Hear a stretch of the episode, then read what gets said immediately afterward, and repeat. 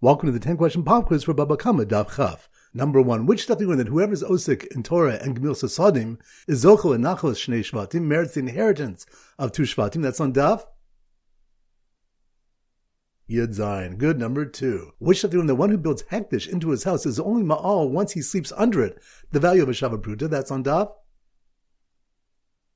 Chaf. Good. Number three which daf be the case of a cow dropping Sroro's dung into dough? That's on daf.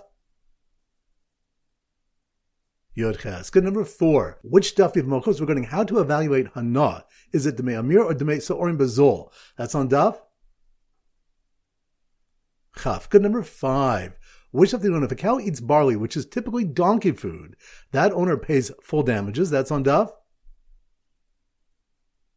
Yud Tes. Good number six, which stuff would be the case of a cow kicking sroros in Rishus rubbing and damaging in Rishus Anizak? That's on Daf.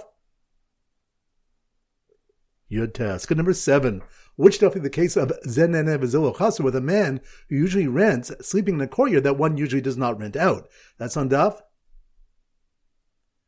Chaf. Good number eight.